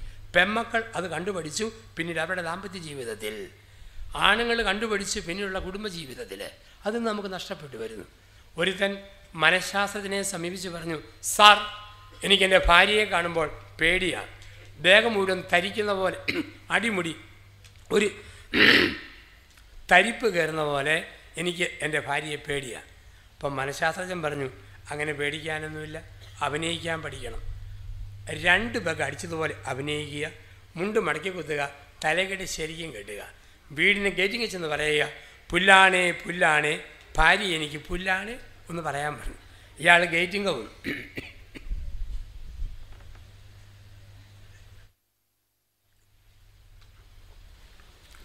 അവിടെ വന്ന മനുഷ്യൻ പൂസായതുപോലെ അഭിനയിച്ചുകൊണ്ട് പറഞ്ഞു പുല്ലാണേ പുല്ലാണ്. രണ്ട് പ്രാവശ്യം കേട്ടപ്പം ഭാര്യ പുറത്തേക്ക് ഇറങ്ങി വന്നു. കയ്യിൽ ചെലവയും ചൂലുമായിട്ട് എന്നാടോ? താൻ പറഞ്ഞെന്ന് ചോദിച്ചു. അവന്റെ സകല ശക്തിയും ചോർന്നു പോയി. അവൻ പറഞ്ഞു പുല്ലാണേ പുല്ലാണേ. ഈ മുറ്റം നിറയെ പുല്ലാണേ എന്നും പറഞ്ഞു അവിടെ കുത്തിയിരുന്ന് പറയാൻ തുടങ്ങി. ഇന്ന് പലപ്പോഴും കുടുംബത്തിൽ സംഭവിക്കുന്ന ഒരു വിപത്താണിത്. അഞ്ഞൂറ് ഭർത്താക്കന്മാർക്ക് മനഃശാസ്ത്രജ്ഞൻ ക്ലാസ് എടുക്കുന്നു. മനഃശാസ്ത്രജ്ഞൻ പറഞ്ഞു പണ്ട് ആണുങ്ങളെ പേടിയുള്ള പെണ്ണുങ്ങളുണ്ട്. ഇന്നും പെണ്ണുങ്ങൾ പറയുന്നത് അതുപോലെ കേൾക്കുന്ന ആണുങ്ങളാണ്. ഞാനെന്ന് ചോദിക്കട്ടെ? ഭാര്യമാർ പറയുന്നത് അതുപോലെ കേൾക്കുന്ന ആണുങ്ങളുണ്ടെങ്കിൽ എന്റെ അടുക്കിലേക്ക് ഇന്ന് വരാൻ പറഞ്ഞു.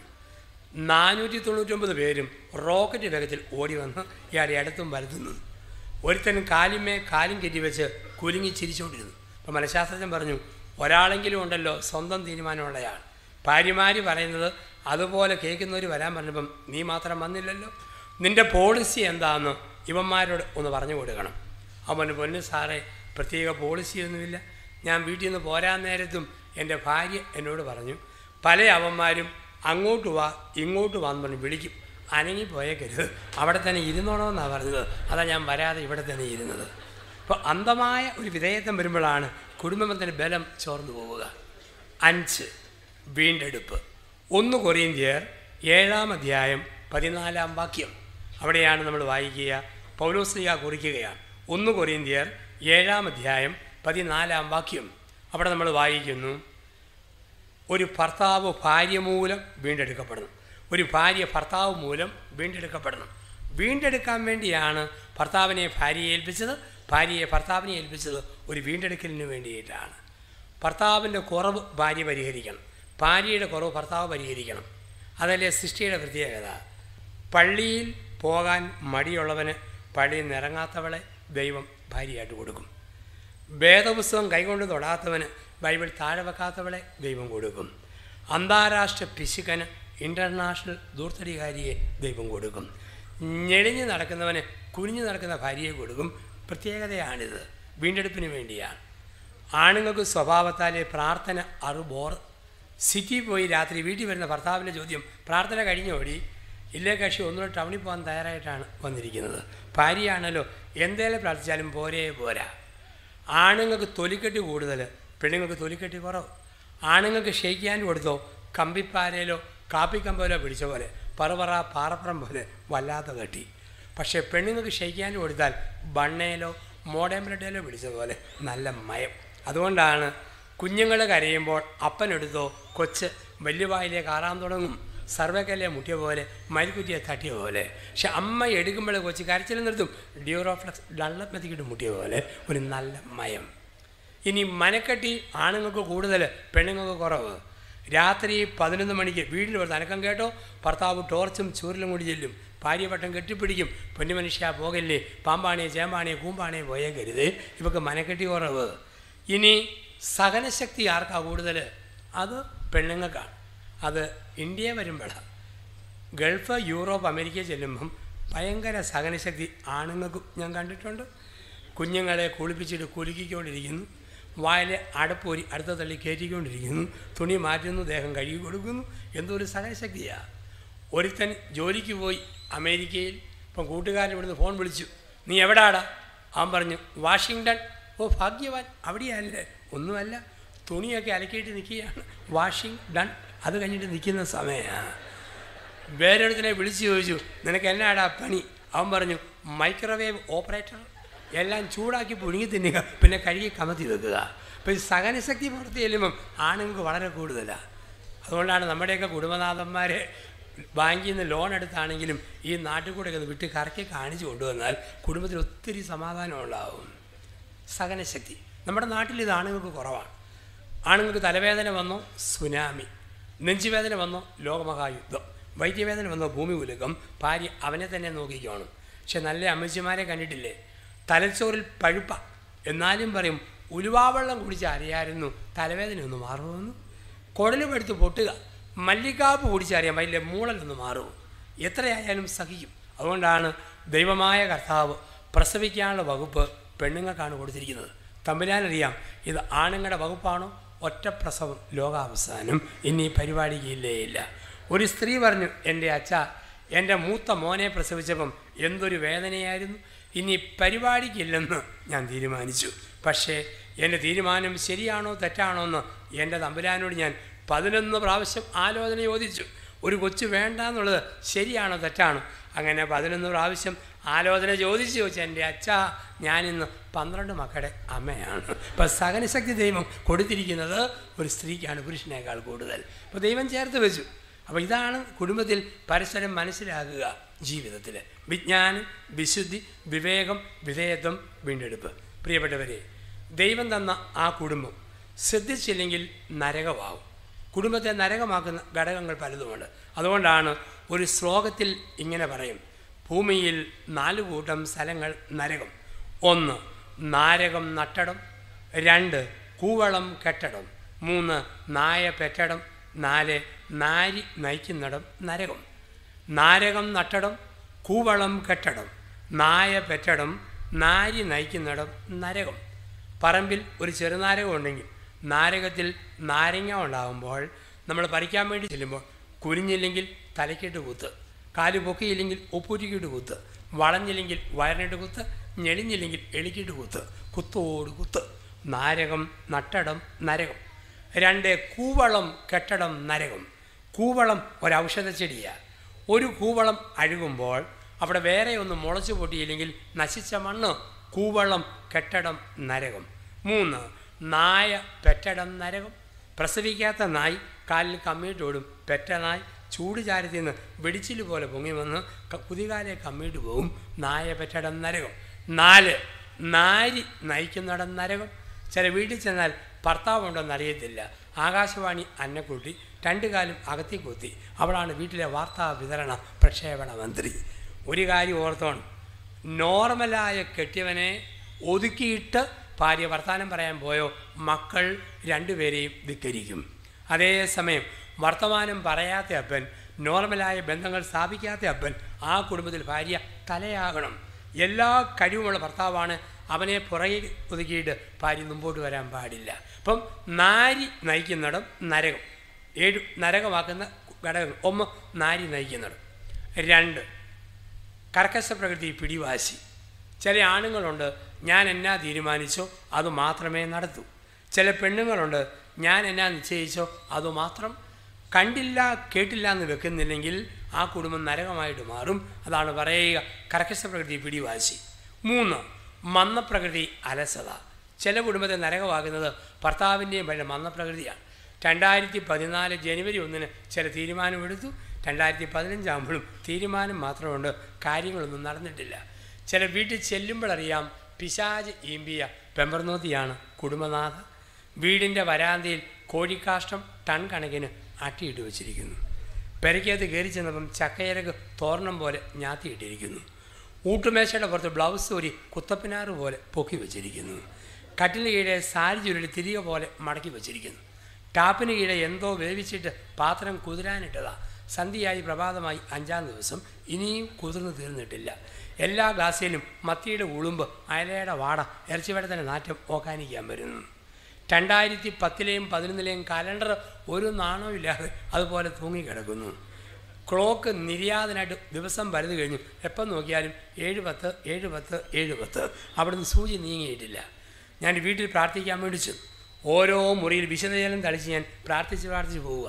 ഞാൻ കയറി കയറി പോകുമ്പോൾ കട്ടിലിൽ കീറത്തുണി പീറത്തുണി കൈക്കല തുണി കരികല തുണി പഴം തുണി ഇതെല്ലാം കിടക്കുക അച്ഛൻ കണ്ട മോശമല്ലേ എന്നും കണ്ട് കുടുംബനാഥ റോക്കറ്റ് പോലെ ഓടി വന്നിട്ട് ബെഡ്ഷീറ്റ് ഇട്ട് മൂടി മൂടി പോവുക. എനിക്ക് പൊക്കി പൊക്കി വഞ്ചിരിക്കാൻ പറ്റുമോ?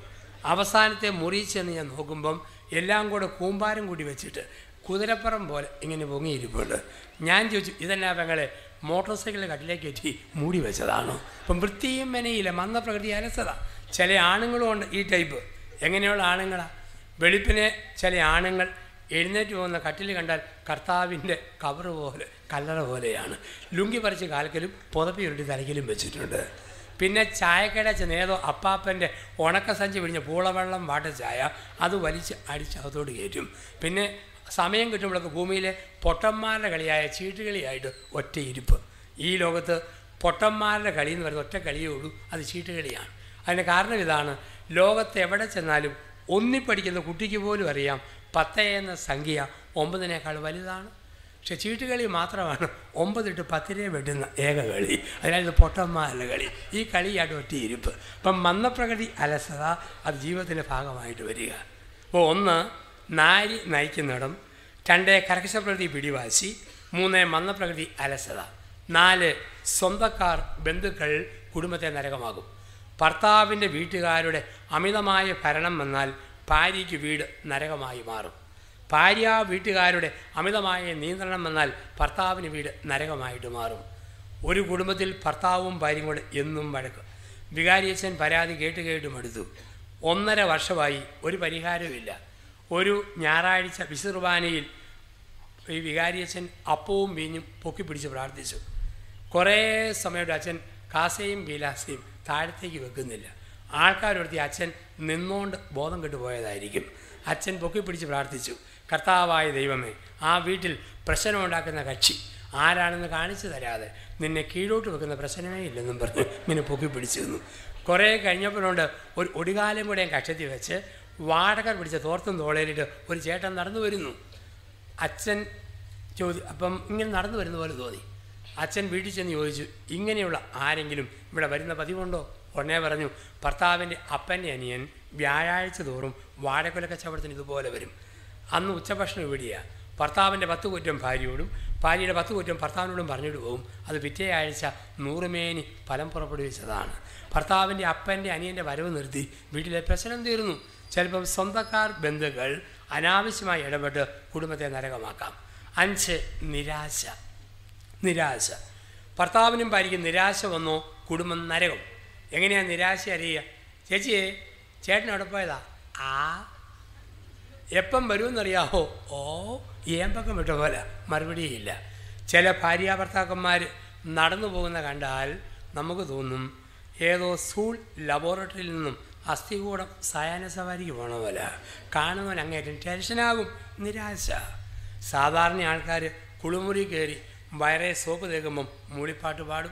മസ്ത് മസ്തികെ മുസ്തഫ മുസ്തഫ മന്മത റാസ ഇവിടെ തിരുമുമ്പള. ഇപ്പം ചില ഭാര്യ ഭർത്താക്കന്മാരുണ്ട് അവർ കുളിമുറി കയറി കുളിക്കുമ്പോഴും വരെ സോപ്പ് തേച്ച് പാടുന്ന പാട്ട് ദുഃഖത്തിന്റെ പാനപാത്രം കർത്താവിന്റെ കയ്യിൽ തന്നാൽ. നിങ്ങൾ മനുഷ്യരെ കണ്ടെത്തു നിരാശയോട് നിരാശ. ആറ് അതൃപ്തി. കുടുംബത്തെ നരകമാക്കുന്ന മറ്റൊരു ഘടകമാണ് അതൃപ്തി. തൃപ്തിയില്ലാത്ത സംസാരം. ഇത് ആണുങ്ങൾക്കുണ്ട് പെണ്ണുങ്ങൾക്കുമുണ്ട് ഈ തൃപ്തിക്കുറവ് കൂടുതൽ ആണുങ്ങൾക്കാണ്. ഭാര്യ എന്നെ ഉണ്ടാക്കിയാലും ചൊറിഞ്ഞ വർത്താനം പറയുന്ന ആണുങ്ങളെ കണ്ടിട്ടുണ്ട്. ചോറിനൽപ്പം വേവ് കൂടിയാൽ പറയും. "ഉം, ശർക്കര തേങ്ങ ജീരകം മൊത്തം ഇട്ടാൽ പാച്ചോറുണ്ടാക്കാൻ കൊള്ളാമല്ലോ വേവ് കുറഞ്ഞാൽ മുള്ളാണി പുണിയ പോലെ മുതിര ബന്ധ പോലെ ഉണക്കപടി ഞുണഞ്ഞതുപോലെ മുക്കുന്നു മൂളുന്നു മറിയുന്നു ഓക്കാനിക്കുന്നു കൊല്ലാനുണ്ടാക്കി തന്നതാണ്. ഒരു കുറ്റവും പറയാനില്ല. ഊണ് കഴിഞ്ഞ് പഴമെങ്കിലും എടുത്തിട്ട് ഛേ ഈ പഴം എന്നാ വളഞ്ഞിരിക്കുന്നു? ഇങ്ങനെ നേരെ നേരെ ഇരുന്നാൽ പോരായിരുന്നു. ഈ ടൈപ്പ് ആണുങ്ങളെ കണ്ടിട്ടുണ്ട്. ചില ആണുങ്ങൾക്ക് സ്വഭാവത്താലെയുണ്ട് എപ്പോഴും കുറ്റം പറയുന്ന രീതി. ഒരു മനുഷ്യൻ എന്തിന്റെയും കുറ്റം പറയും. അപ്പോൾ അയൽവാസി നല്ല വെള്ള മാർബിൾ കൊണ്ട് ഒന്നാന്തരം കെട്ടിടം പണിതു. സി എഫ് എൽ ലൈറ്റ് വിട്ടു മഞ്ഞുകട്ട പോലെ സൗന്ദര്യമുള്ള വീട്. ഈ കുറ്റം പറയുന്ന മനുഷ്യനെ വീട് കാണിക്കാൻ കൊണ്ടിരുന്നു എന്നിട്ട് ചോദിച്ചു ഈ വീട് നോക്കിയിട്ട് എനിക്ക് എന്തെങ്കിലും കുറ്റം പറയാനുണ്ടോ? ഇയാൾ മൊത്തം നോക്കി. ഒന്നും പറയാനില്ല. അവസാനം എന്നാലും ഈ മുടിഞ്ഞ സാധനം ഒന്ന് പൊളിച്ചു മാറ്റണമെങ്കിൽ കഷ്ടപ്പെടുമെന്നാണ് തോന്നുന്നത്. ഇത് ചില മനുഷ്യരുടെ സ്വഭാവമാണ്. എപ്പോഴും ഏത് സമയത്തും അതൃപ്തി. പെണ്ണുങ്ങൾക്ക് വേണ്ടി അതൃപ്തി. ഭർത്താവ് ഭാര്യയും കൂടി എറണാകുളം ജയലക്ഷ്മി പോയി വിവാഹ വാർഷികത്തിൽ സാരി മേടിക്കാൻ വേണ്ടി.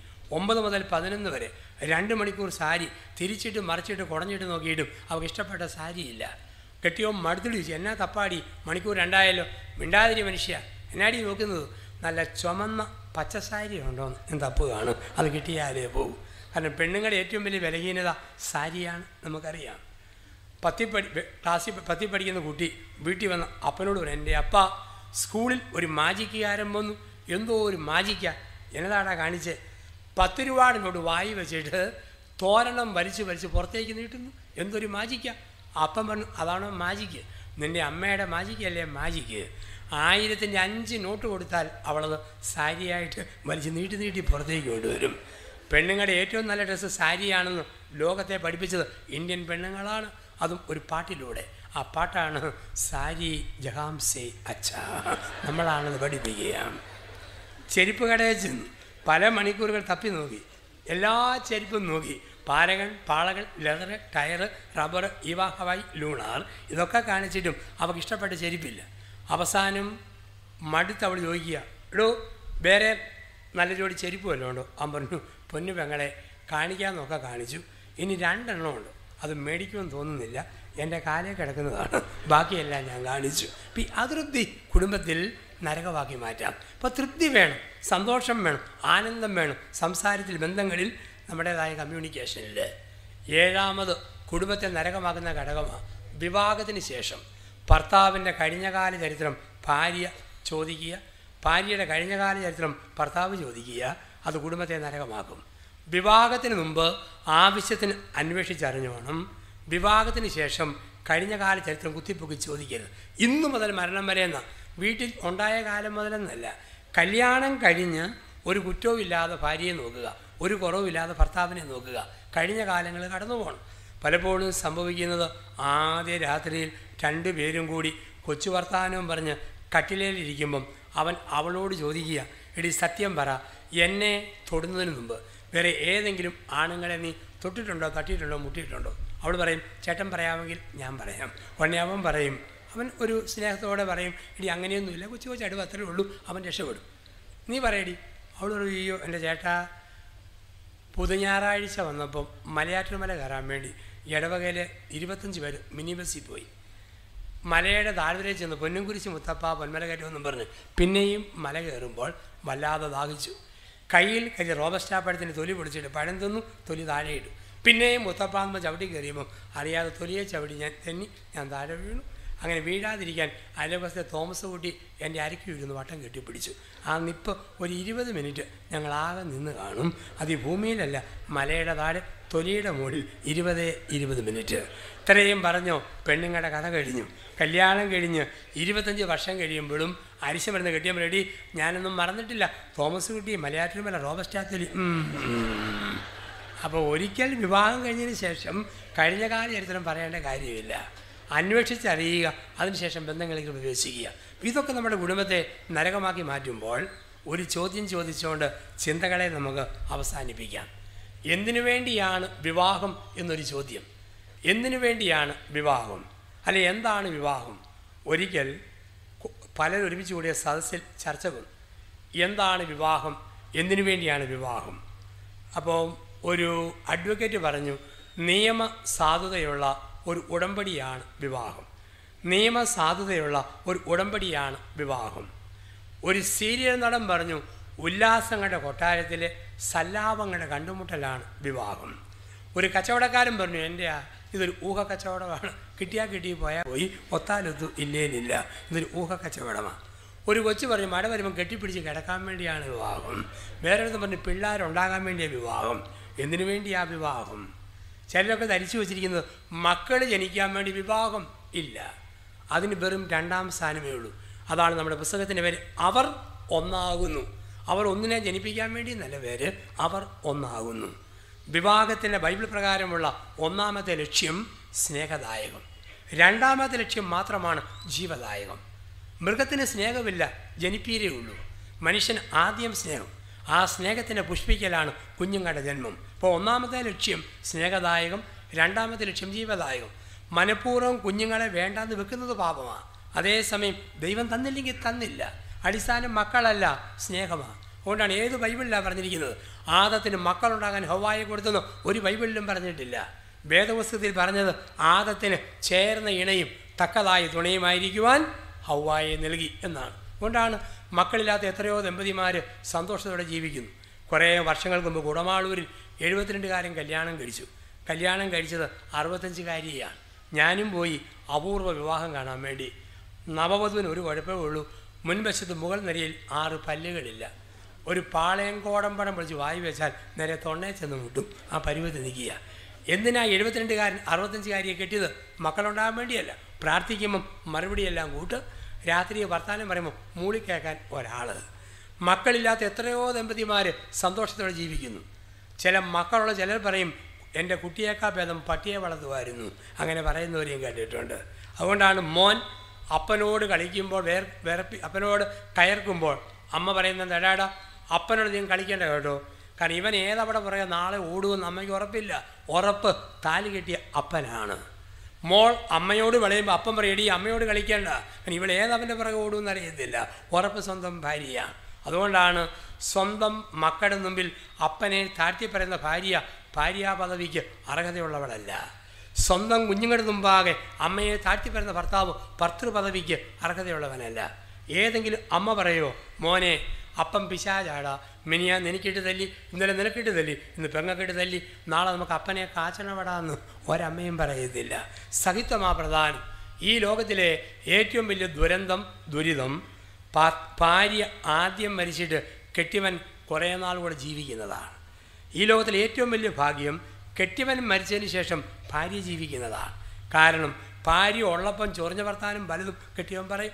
ഇല്ലാതാകട്ടെ വട്ടുപിടിക്കും. ഭാര്യയ്ക്ക് പകരം ഒരാളാകാൻ പറ്റുകയില്ല അതേസമയത്ത് ഒരു സ്ത്രീയെ സംബന്ധിച്ച് കെട്ടിയവൻ മരിച്ചാലും പിന്നെയും പിടിച്ചു നിൽക്കാൻ പറ്റും. കുഞ്ഞുങ്ങൾ പേരക്കുട്ടികൾ ഉരുള കൊടുത്ത് കുളിപ്പിച്ച് തുടപ്പിച്ച് പിള്ളേരെ കളിപ്പിച്ചിരിക്കാൻ പറ്റും. അതുകൊണ്ട് ഏറ്റവും വലിയ ഭാഗ്യം ഭർത്താവ് ആദ്യം മരിക്കണം ഭാര്യ രണ്ടാമത് മരിക്കണം.